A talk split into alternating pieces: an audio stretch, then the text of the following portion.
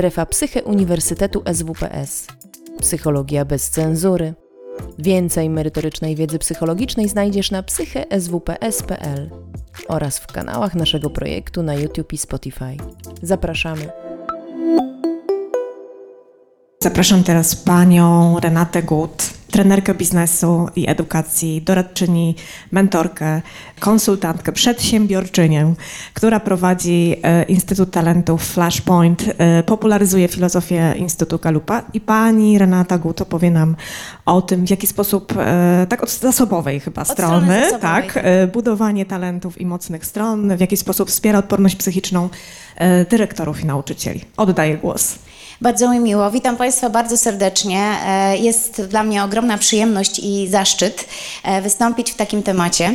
E, Więc będę zapraszać Państwa do refleksji, ale też chciałabym przeciągnąć trochę to dobre słowo, bo zaprosić, warto przejść. Zauważcie, że samo słowo przyciągnąć już zakłada, żebym musiała użyć siły, zakładam, że dobrowolnie. Zaprosić Państwa na tak zwaną jasną stronę mocy. Mój entuzjazm bierze się stąd, że e, mam przyjemność i okazję od ponad e, 30 lat przede wszystkim zarządzać sobą i coraz bardziej świadomie, tak bym powiedziała, w bardzo wielu obszarach, e, dysponując zasobami osobistymi, ale też będę chciała pokazać, co się dzieje, ponieważ mam też okazję, przywilej, zaszczyt, a czasem ogromną trudność e, szkolić dyrektorów i nauczycieli e, od ponad 20 lat w Polsce. E, Jestem z Wrocławia, więc Dolny Śląsk jest mi szczególnie bliski i tam właściwie znam e, szczególnie różne miasta po tym, gdzie stoi szkoła. To tak jest, że się tak kojarzy. Ale mam okazję widzieć grona nauczycieli, mam okazję znać fenomenalnych dyrektorów, którzy w tym systemie edukacji, w którym Czasem, jak słyszeliśmy tutaj na scenie, e, nie można zrobić prawie nic, robią wszystko, żeby dzieci były szczęśliwe. Także dzisiaj chciałabym pokazać też tą jasną stronę mocy i dzięki takim ludziom e, dzieją się zmiany. Czy jest szansa na zmianę całego systemu edukacji w Polsce? No, to pytanie zostawiam pokoleniu, które wchodzi na scenę. Ja mam swoje subiektywne zdanie na ten temat, bo myślę sobie, że w każdym miejscu, gdzie pojawia się człowiek z wysokim poziomem energii i wysokim poziomem świadomości, wszystko jest możliwe. I mam nadzieję, że to również e, będzie e, temat, który jest dla Was ciekawy. E, Na co dzień pracuję z bardzo różnymi grupami, zarówno zawodowymi, ale też oczywiście w biznesie, więc mam też przyjemność pracować ze studentami na Akademii Leona Koźmińskiego w Warszawie. I my tam na Koźmińskim, z ogromnym szacunkiem do SWPS-u, mamy takie ciekawe przekonanie, moje, jednym z moich największych mistrzów jest Peter Drucker, który powiedział zdanie, które tutaj trochę zamieniłam, widzicie na slajdzie wersję tego zdania w formie psychologii pozytywnej. E, mianowicie Drucker powiedział wprost, konkretnie, bo jest on twórcą e, nurtu, który jest dla mnie najbliższy i też nurtu, który wykładam, ponieważ wykładam przedmiot, który nazywa się zarządzanie sobą. Szkoda, że nie ma go w szkołach podstawowych, szkoda, że nie ma go w szkołach średnich, szkoda, że nie mają go rodzice, szkoda, że też nie wszystkie uczelnie polskie wprowadziły ten przedmiot. Dlaczego? Dlatego, że mm, Drucker tworząc e, terminologię właściwie i podstawy e, nurtu, który można by nazywać Manage Yourself, powiedział ciekawe zdanie, które brzmi nie możesz nie możesz świadomie i efektywnie zarządzać czymś, czego nie potrafisz nazwać i zmierzyć. I to jest ciekawe, dlatego że to by oznaczało, że każdy z nas, e, Państwo tutaj, Państwo na ekranach, mogą świadomie i efektywnie zarządzać sobą lub innymi, oczywiście w kontekście takich ról jak dyrektor szkoły, czy nauczyciel, pedagog, e, mentor, psychiatra, rodzic, mogą świadomie zarządzać tym, co poznali, tym, co potrafią mierzyć i oczywiście dzisiaj słyszeliśmy wielokrotnie, jak ważną rolą jest umiejętność postawienia celu. Więc chciałabym e, z ciekawością spytać, czy ktoś z Państwa miał okazję robić badanie Galupa, zna swoje talenty i mocne strony, zna swój styl percepcji, zna swoje style uczenia się. Widzę, że głowy różnie kiwają, więc to jest wyborne towarzystwo na sali. E, To dla Państwa, e, którzy są na ekranach, czyli ja nazywam sobie możliwość e, pracy, współtworzenia z takimi osobami jak Państwo tutaj dzisiaj. Nazywam sobie tak ciepło określeniem takim trenerskim, że mamy tutaj naprawdę ekskluzywne warunki i że to jest grupa VIP Golden Club Casino Royale. I oby było takich grup jak najwięcej, oby takich ludzi było jak najwięcej, bo świadomość ludzi na świecie rośnie i to jest dobra wiadomość, natomiast jest jeszcze dużo do zrobienia. I teraz e, można by było powiedzieć tak, że przyjęłam sobie troszeczkę za cel wystąpienia, żeby pokazać e, dwa modele, które jeden na pewno jest Wam znany. Mam też okazję e, w którymś momencie już teraz e, w tym roku uczyć się od jednego z największych mistrzów na świecie. Również myślę, że współtwórcy na pewno, e, jak nie twórcy jednak, bym się trochę upierała, ale jesteśmy w szkole naukowej, więc każde nazwisko, każda teoria, każda praktyka ma znaczenie. Czyli zaczęłam studia u Tal Ben Shahara, z psychologii szczęścia i mamy na ten temat naprawdę ogromne pokłady wiedzy, ogromne ilości badań. Zresztą miałam okazję też tutaj przejść się po szkole, gdzie na pierwszym e, piętrze też rozwieszone są bardzo ciekawe informacje na temat badań kiedy ludzie są szczęśliwi, dlaczego są szczęśliwi, co sprawia, że są szczęśliwi. I na szczęście w tym obszarze już również bardzo dużo wiemy. Wiemy też, że, i tutaj bym zawsze dyskutowała, jak mam zajęcia ze swoimi studentami, to dyskutujemy, czy motywacja zewnętrzna w ogóle istnieje. I teraz pokolenia, które zmieniają się od baby boomersów przez X, Y, pokolenie Z, alfa, kryształowe, płatki śniegu, czy nie wiadomo jeszcze jakie przyjmiemy nazwy, bo to jest również specjalizacja, którą zarządzamy w instytucie, jest nas więcej e, i wiedza międzypokoleniowa i różnorodność i zarządzanie różnorodnością to są też takie nasze um, aspekty i mocne strony, na których budujemy relacje, szacunek, komunikację z grupami, z którymi pracujemy. Więc wyobraźcie sobie Państwo, że jest taki e, już nurt, który mówi, że owszem, ta motywacja zewnętrzna, ona potocznie nazywana jest zewnętrzną, dlatego że ktoś nas inspiruje. Zakładam, że Państwo są tutaj dzisiaj dobrowolnie, tak? na motywacji wewnętrznej. No to pójdę kawałek dalej, czyli zapytam, a to w jakim celu? I na to pytanie pewnie odpowiadaliście sobie wcześniej. E, I warto wiedzieć, że pytania zadane umysłowi, a to w jakim celu, e, wielokrotnie w skojarzeniach, badaniach, obserwacjach prowadzi nas docelowo. Czasem jest jeszcze po drodze wiele rzeczy, które gdzieś są takie, nauczyć się, zdobyć wiedzę, ale jakbyśmy popracowali trochę dłużej warsztatowo, to najprawdopodobniej gdzieś e, psycholodzy czasem używają sformułowania na dnie, niżej, nie do końca widoczna jest jakaś bardzo konkretna wartość.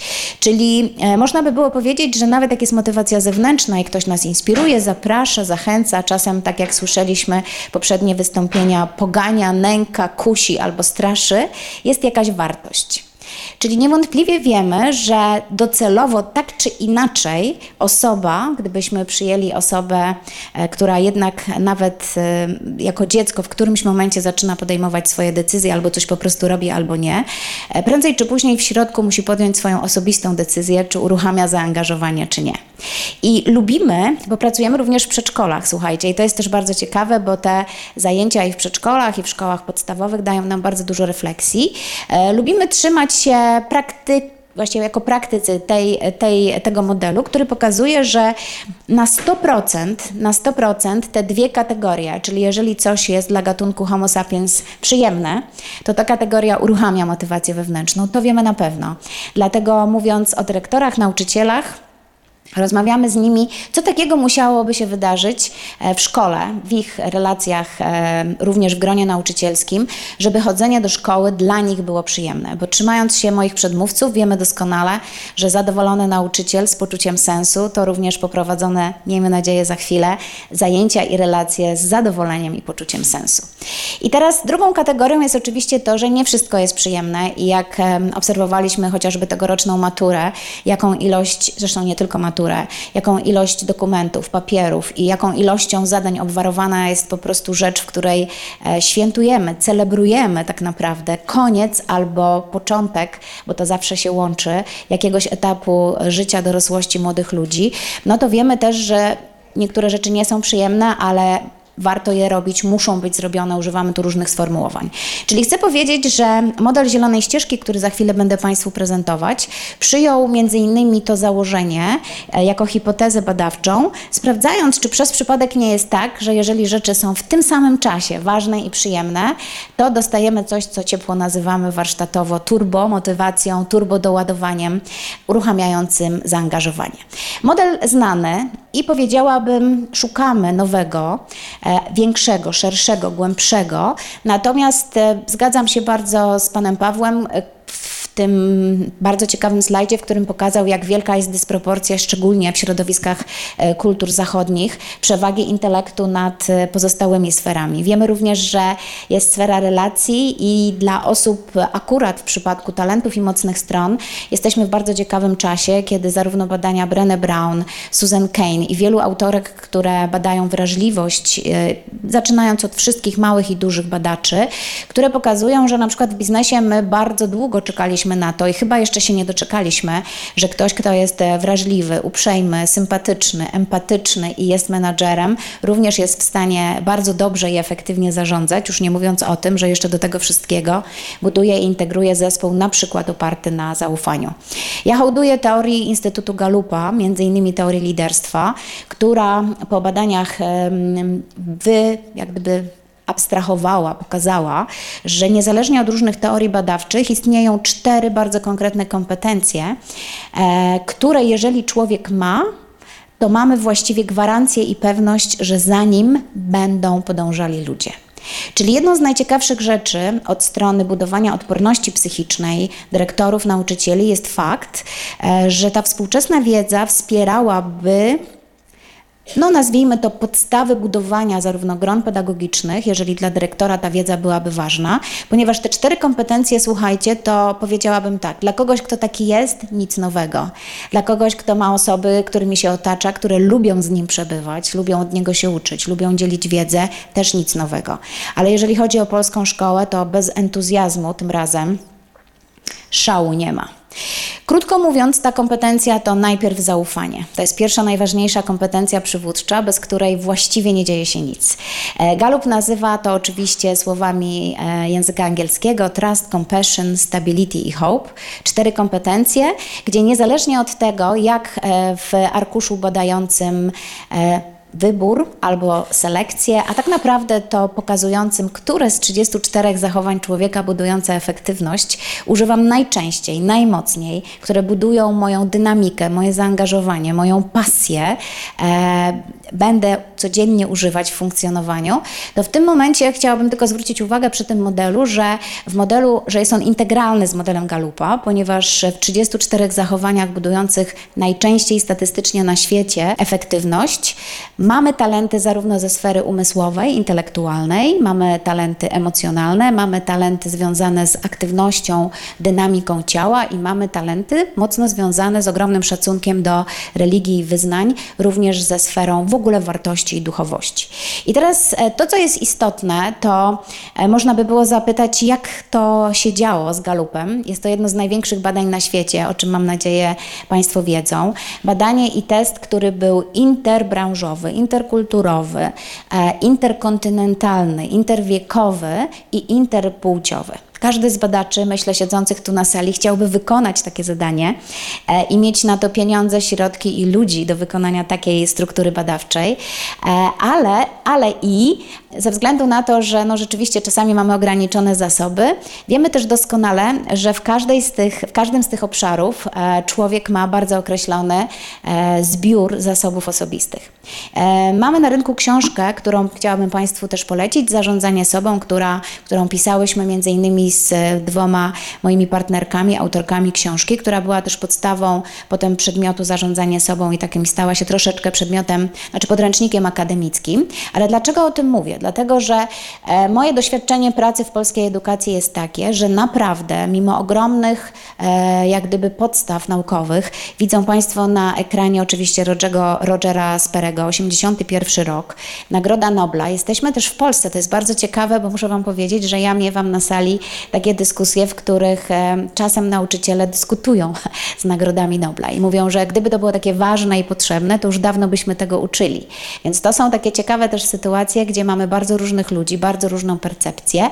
Natomiast wiemy na pewno, budując odporność, czy żeby budować odporność, wiedza akurat z zakresu umysłu i mózgu jest e, mega wspierająca, dlatego że pokazuje nam za chwileczkę pewne modele myślenia, działania i czucia, które możemy nie tylko wykorzystywać, e, budując różnego rodzaju zachowania i reakcje w sytuacjach trudnych, ale jedną z najciekawszych rzeczy jest to, że wiemy też doskonale, że działamy w pewien automatyczny sposób, albo mówmy szybki. To jest dużo ładniejsze określenie.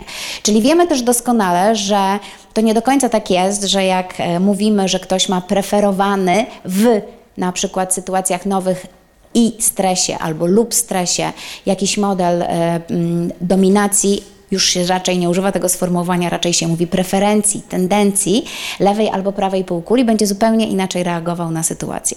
I teraz najciekawsze jest to, że z moich statystyk, z moich obserwacji, e, nawet jak gdzieś ktoś, nauczyciel, dyrektorzy o tym słyszeli, to chyba największą taką luką e, w edukacji polskiej jest fakt, że ta bardzo ważna wiedza, na której za chwilkę budowane są techniki nauczania, strategie uczenia się, wiedza o percepcji, po prostu nie jest wykorzystywana na co dzień w praktyce.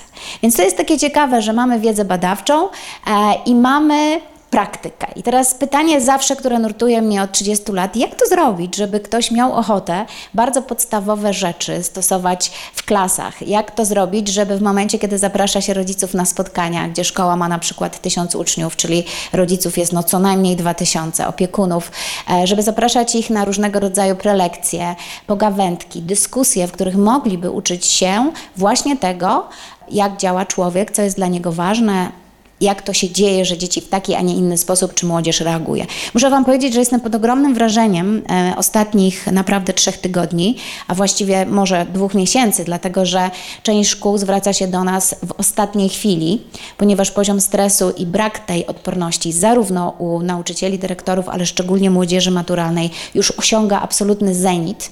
E, czasami do poprowadzenia klas, w których mamy po prostu spotkania z młodzieżą, mające na celu tak naprawdę zrobienie trzech rzeczy. Po pierwsze, spędzenie z nimi czasu w tym trudnym momencie bez straszenia ich bycia do dyspozycji, rozmów, e, dzielenia się doświadczeniem. To po pierwsze. Po drugie, e, no krótko mówiąc, rozpracowujemy, czym jest e, mechanizm stresu, jak działa, co jest ważne, jak mogę poznać u siebie, w ciele, w umyśle, w emocjach, e, w moich drganiach fizjologicznych e, moment, w którym jestem w stresie. Która to jest faza stresu?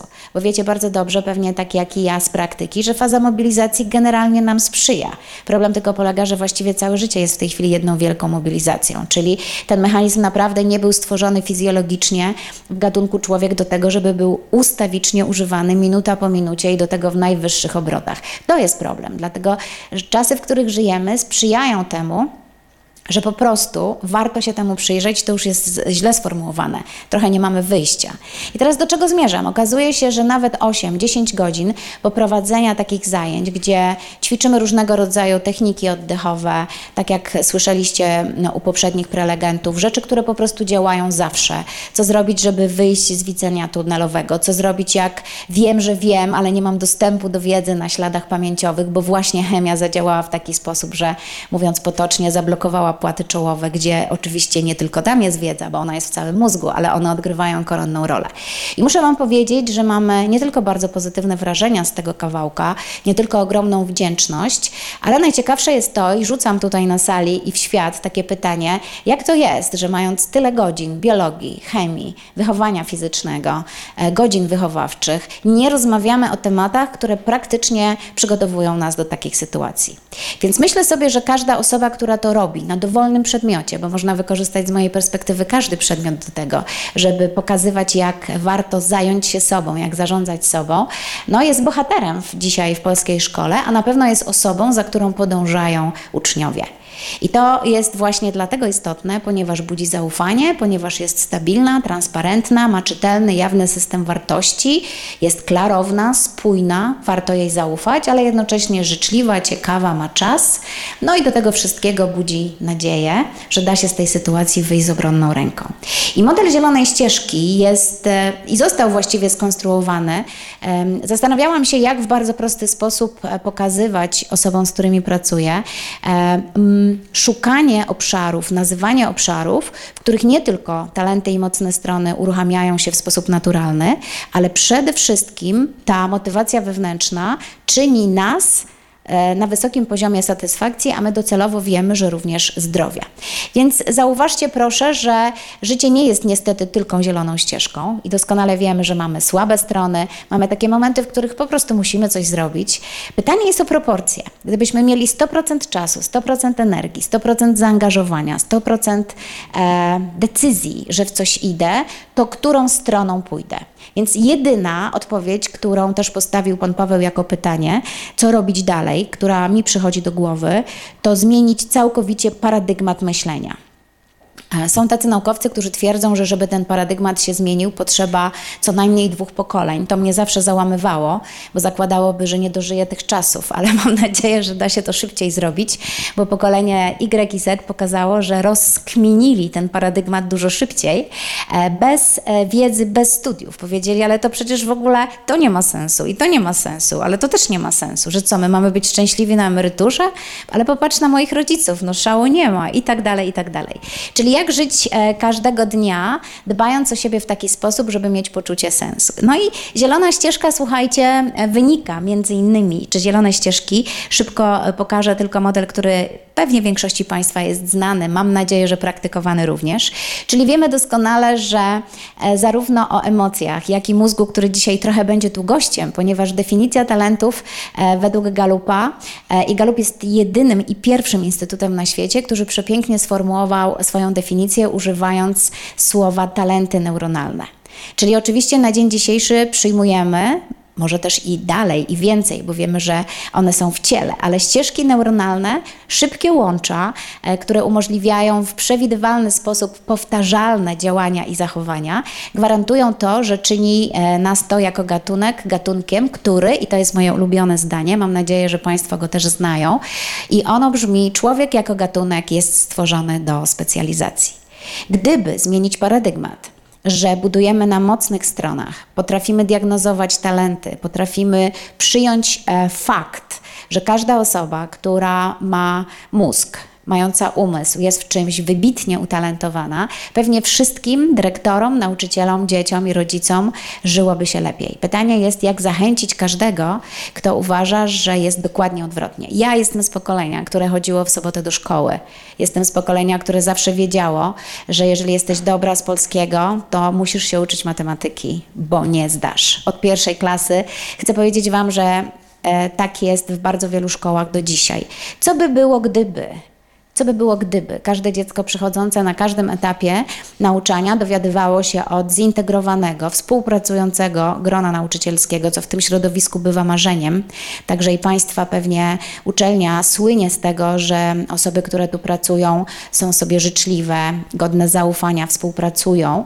E, dlaczego o tym mówię? Dlatego, że dzieci po prostu czują energię. Nawet jak nie rozumieją dlaczego, wiedzą kogo lubią i kogo nie lubią. Powiem nawet więcej, nie tylko dzieci. Więc wiedzą Państwo, że e, tendencje talentów neuronalnych to tylko w dużym skrócie dynamika e, Nobla Sperego przełożona na konkretną praktykę pokazuje, że dzieje się po prostu tak, że jeżeli mam czas, wybór, wolną wolę, w tym ujęciu preferencji po prostu lubię, to pytanie jest chyba bardzo proste. E, mając do wyboru rzeczy, które lubię i nie lubię, w momencie, kiedy mam czas, czym się zajmuję? Zazwyczaj. Jeżeli mogę wybierać, wybieram zawsze rzeczy, które lubię i mnie pociągają. Dzieje się też tak, że w momencie, kiedy to robię, zaczynam być też coraz lepsza wykonując tą czynność właśnie przez ilość powtórzeń. Czyli tutaj mamy jeszcze bardzo ciekawe przełożenie na zielonej ścieżce, że zazwyczaj ja. Mm, Powiem tak, moje poczucie własnej wartości e, rośnie, dlatego że ja dostaję sprawczość, widzę, że to się udaje, że to jest możliwe. Czy ja popełniam błędy? Oczywiście. Czy mam prawo je popełniać w momencie, kiedy się uczę? Zawsze. Czy znam nauczycieli, którzy pracują tak, że zamalowują błędy białymi e, mazakami? Oczywiście. No, mam nadzieję, że nie ma już w Polsce nauczycieli, którzy używają czerwonych długopisów do zakreślania błędów, ale to jest tylko moje marzenie. W momencie, kiedy pracujemy z dziećmi, dowiadujemy się o wielu innych rzeczach. Czyli każdy człowiek, e, którego potencjał skieruje się na zieloną ścieżkę, doświadcza również pozytywnych emocji, bo robiąc to, co lubię, od pieczenia szarlotki po wykłady, pracę z dziećmi, terapię, uczenie się, e, mam pozytywne emocje. W związku z tym dzieje się jeszcze ciekawa rzecz. My doskonale wiemy, że emocje i natura emocji jest naturą energetyczną. Emocje są zaraźliwe. Wszędzie, w każdym środowisku bardzo łatwo jest rozpoznać osobę, która ma wysoki potencjał właśnie dlatego, że robi to, co lubi. Nieważne, co robi. Czy otwiera szlaban, czy uczy, e, czy nie mam pojęcia sprzedaje, albo robi badania, albo wywiady. To, co jest jeszcze ciekawego, to to, że nie można przegapić osoby obok siebie, która jest na ścieżce pasji, bo to po prostu widać, słychać i czuć. Najciekawsze jest również to, że przy rosnącym, niespadającym, takim momentem budowania adekwatnego poczucia własnej wartości, bo Państwo wiedzą na pewno, że te potoczne określenia wysokie, niskie, one nie do końca są zgodne z nauką. Mówimy adekwatne jest najlepsze. To znaczy wtedy, kiedy jestem ok, wiem, że jestem ok, ale jak jestem nie ok, też wiem, że jestem nie ok i to jest ok. I tak się uczymy, tak się rozwijamy, czyli to jest ta pełnia. Co jest jeszcze ciekawego, e, to nie jest prawda, że pokolenie Y i Z w naszych badaniach nie szuka autorytetów. Szuka autorytetów i pójdzie za każdą osobą, która będzie prawdziwa, autentyczna, szczera i krótko mówiąc, nie będzie udawała, że wszystko wie.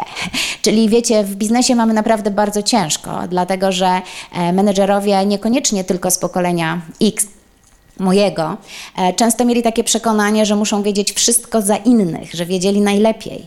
W związku z tym obserwujemy teraz niesamowite rotacje, dlatego że pokolenie Z, już wchodzące na rynek pracy, o ile Y czekał czasami miesiąc, żeby odejść z okresu próbnego, Zetki odchodzą po dwóch tygodniach i mówią, a ktoś tu nieźle ściemniał na rekrutacji.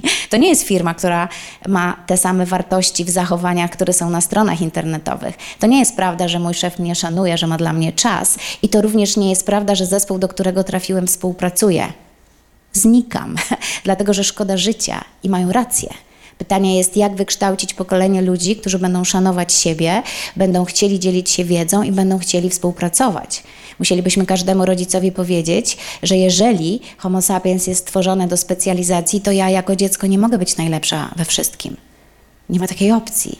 Jak powiedzieć nauczycielowi, że są dzieci, które mają prawo nie lubić jego przedmiotu i będą doskonale zdrowe i szczęśliwe jak poprosić rodzica, żeby zmienił kolejność i najpierw zbadał talenty i mocne strony, a dopiero potem rozmawiał z dzieckiem równolegle, o czym marzysz, co chcesz robić. Wiecie dobrze, że zawody, w których będą pracowały te osoby, które w tej chwili są w szkołach podstawowych, w części jeszcze nie istnieją.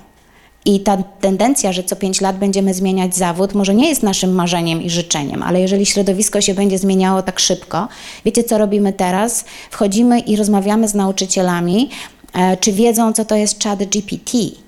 Czy wiedzą, a nie czy wiedzą, jak stosować? I czy wiedzą, jak wykorzystywać to do edukacji, a nie jak się bać, że dziecko napisze wypracowanie, które weźmie od czatu GPT. To są naprawdę ogromnie różne dynamiki. My na Koźmińskim dyskutujemy, jak przejść być może do egzaminów ustnych i wrócić do najlepszej formy kontaktu mistrza i ucznia w realu. W kontekście patrzenia głęboko w oczy, rozmów, dyskusji, no bo co, wiecie, że jeżeli praca jest oddana na papierze, to ja nawet nie mogę sprawdzić, czy to jest chat GPT. Więc żyjemy w bardzo ciekawych czasach i mam nadzieję, że jesteście też ich ciekawi. To, co jest fascynujące, to tylko i tylko i wyłącznie po linii talentów i mocnych stron mamy szansę uzyskać specjalizację na najwyższym poziomie przy optymalizacji zasobów osobistych, bo to o to chodzi. Drucker powiedział, że może i można każdego wszystkiego nauczyć, tylko po co? Skoro najlepsze zespoły na świecie są różnorodne i największym mistrzostwem menedżerskim albo mistrzostwem menadżera, jakim jest dyrektor. Wiecie, że oni nie lubią, jak się mówi o nich, menedżerowie. Oni mówią, ja jestem urzędnikiem państwowym. No dobrze, no ale zarządzasz ludźmi. Wszędzie, gdzie jest zespół, zarządzasz ludźmi. No ale to się okazuje, że to jeszcze też nie jest prawdziwe, bo większość gron nauczycielskich nie jest zespołem, jest grupą. I to jest duży problem techniczny dla dzieciaków. Więc to budowanie świadomości, że każdy dyrektor, każdy nauczyciel i każdy rodzic jest w czymś wybitny, że ma specjalizację i że tam właśnie są największe pokłady naturalnej energii osobistej, e, a jednocześnie potencjału do współpracy jest najlepszy. Galup nazywa często w zespołach taki ciekawy model, kiedy ktoś jest naprawdę inny niż ja budowaniem współpracy czy partnerstwa na różnorodnościach. Dlaczego to buduje odporność? Bo obniża frustrację, że ktoś nie jest taki jak ja, bo ja zaczynam rozumieć, że mogę od niego czerpać. Problem tylko polega na tym, że muszę go szanować, to w ogóle jest źle powiedziane. Ja powinnam się cieszyć, że on koło mnie istnieje, bo jeżeli jest i go szanuję, a on szanuje to, kim jestem, to wiemy doskonale, że razem możemy więcej. I tak to jest. Więc wiecie, mamy dyrektorów, którzy diagnozują grona nauczycielskie najpierw. Potem uczą się tego języka, bo to było celem Galupa, który robiąc badania sprawdził, że w momencie, kiedy robiono e, badania, wyszło to po lewej stronie, że rzeczywiście większość organizacji, bo to były organizacje różnego typu, myśli i tak ma ustawioną politykę HR-ową, że przez naukę e, teoretycznie i praktycznie każdy może stać się kompetentny niemal w każdej dziedzinie. I że największą przestrzenią do rozwoju osoby jest obszar jej słabości. Tak ustawiony jest statystycznie świat. O zmianie paradygmatu możemy mówić wtedy, kiedy dyrektor wchodzi na drogę tej zielonej ścieżki, wiedząc, że talenty każdej osoby są trwałe, unikalne i wyjątkowe, i największą przestrzenią do rozwoju człowieka jest obszar mocnych stron. I moim zdaniem nie musimy robić w Polsce żadnych badań, bo cała, e, znaczy chcemy je robić, ale chcę powiedzieć, że nie musimy robić badań, żeby zmienić paradygmat, dlatego że wszystkie kraje skandynawskie, przestawiając swój system edukacji ponad 40 lat temu, to po prostu zrobiły i pokazują całemu światu rezultaty. No to na co czekamy? To jest bardzo ciekawe, słuchajcie, dlatego że specjalizacja nawet w blokach tematycznych uruchamia potencjał, bo jedną z najgorszych rzeczy jest to, że co 45 minut mam inny przedmiot, z czego co drugi to jest przedmiot, którego nienawidzę. Uczniowie rzadko kiedy używają słowa nie lubię, szczególnie ci młodsi. I na koniec, prawie na koniec już definicja talentu według Instytutu Galupa. Zauważcie, że jest to bardzo spójne z modelem, no, który znany jest na szczęście bardzo powszechnie, czyli że talent to każdy powtarzający się wzorzec. W oryginalnym sformułowaniu jest sformułowanie pattern, czyli można by było nawet powiedzieć matryca.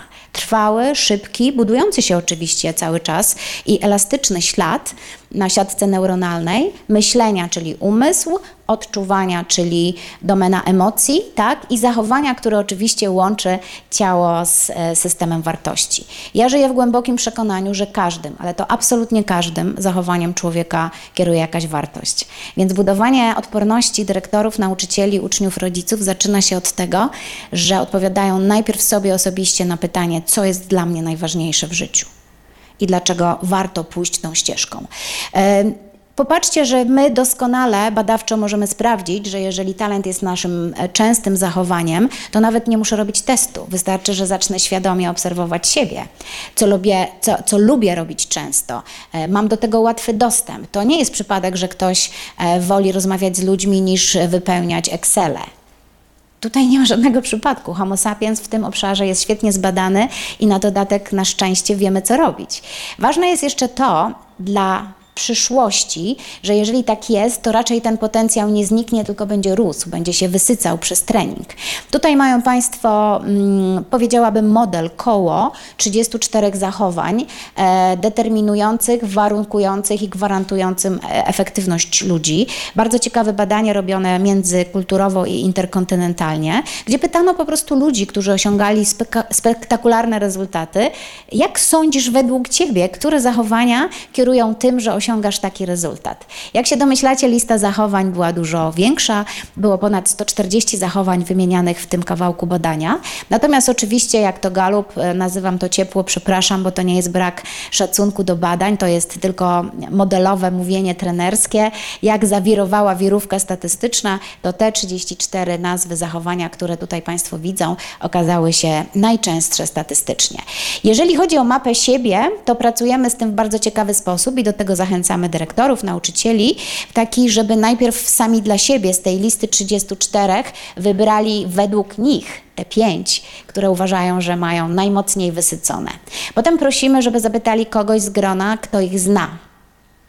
I ta osoba dla nich Potocznie w HR to się nazywa 270, ale to naprawdę nie o to chodzi. Chodzi o to, że w momencie nawet, kiedy ktoś mówi, znam siebie, po co robić to badanie, ktoś mnie zna, to dlaczego miałabym jeszcze się czegoś dowiedzieć? Okazuje się, że ile razy to robimy statystycznie, tyle razy dowiadujemy się, że nawet jak siebie znam i nawet jak ktoś mnie zna, to ludzie mówią takim ciekawym językiem, od galupa dostanę jeszcze coś więcej, czyli zawsze pojawiają się jeszcze jakieś cechy.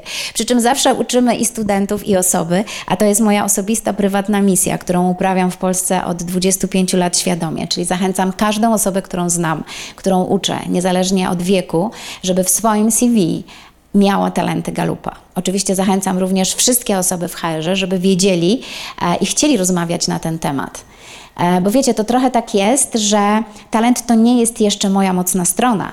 Potrzebuję włożyć świadomą pracę, energię, wiedzę, ćwiczyć umiejętności, żeby umocować coś, co nazywa się mocną stroną. I na tym polega właściwie chyba całe życie.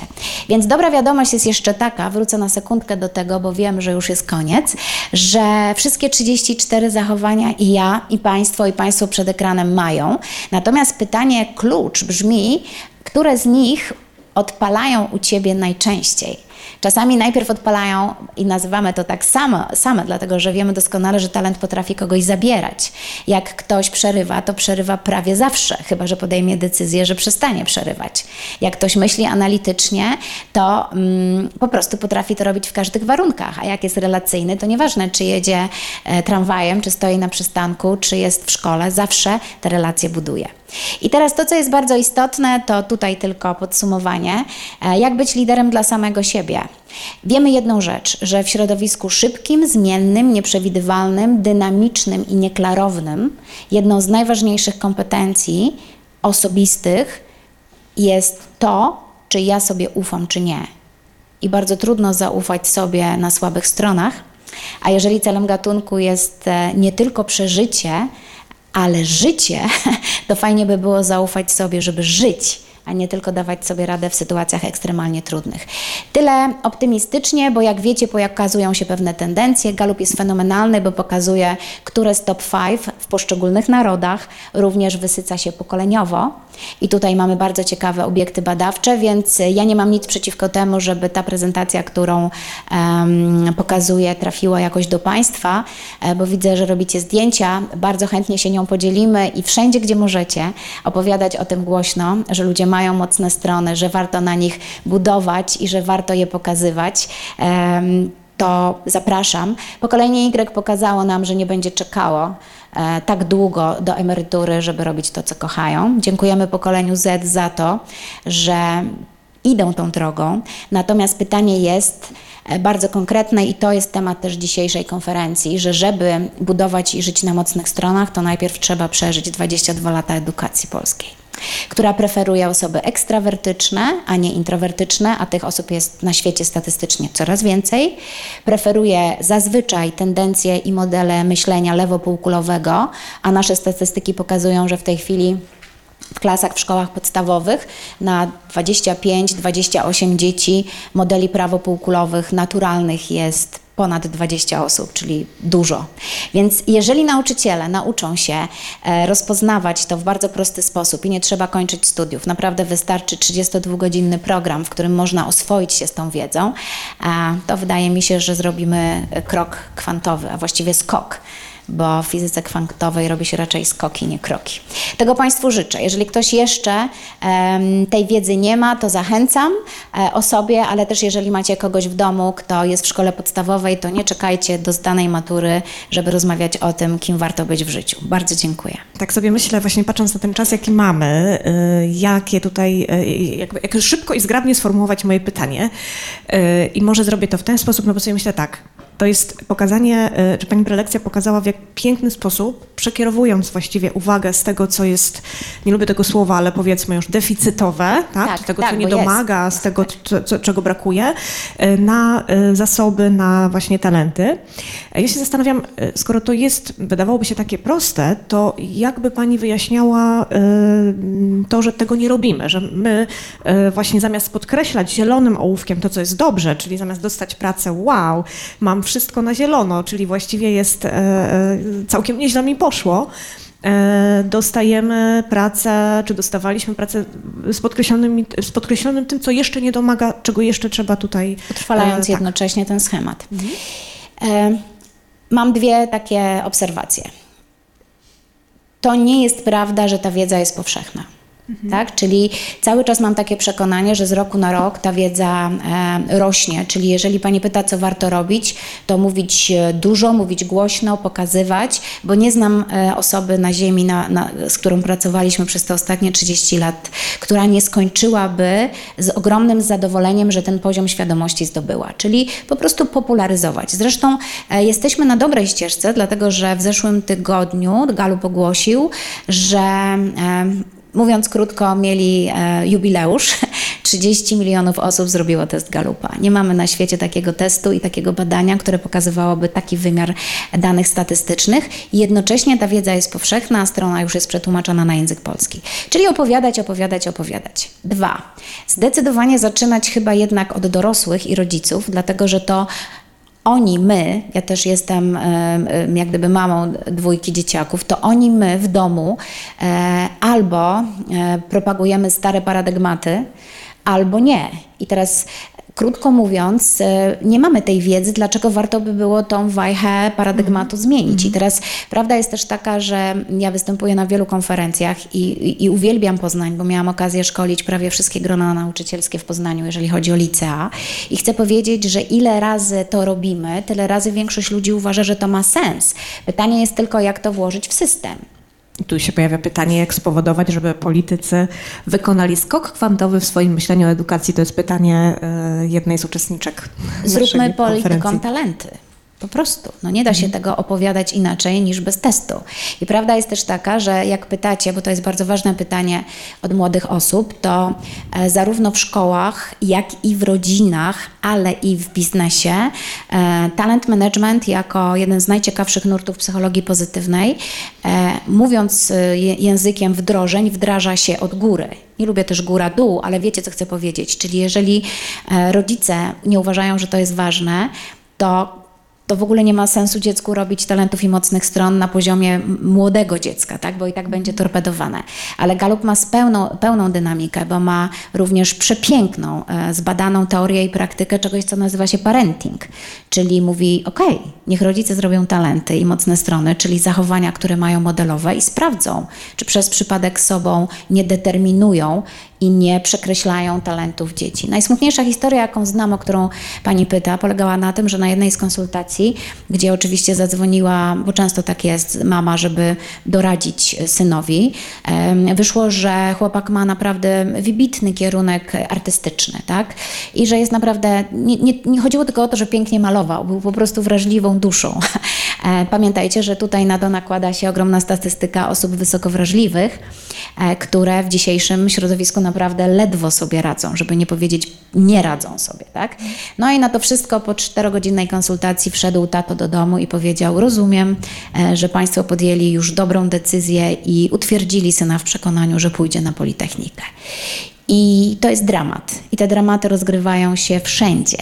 Więc moja odpowiedź na pytanie, jedno z wielu, jedna z wielu odpowiedzi, dlaczego gabinety są pełne, e, jest właśnie na tym zakręcie.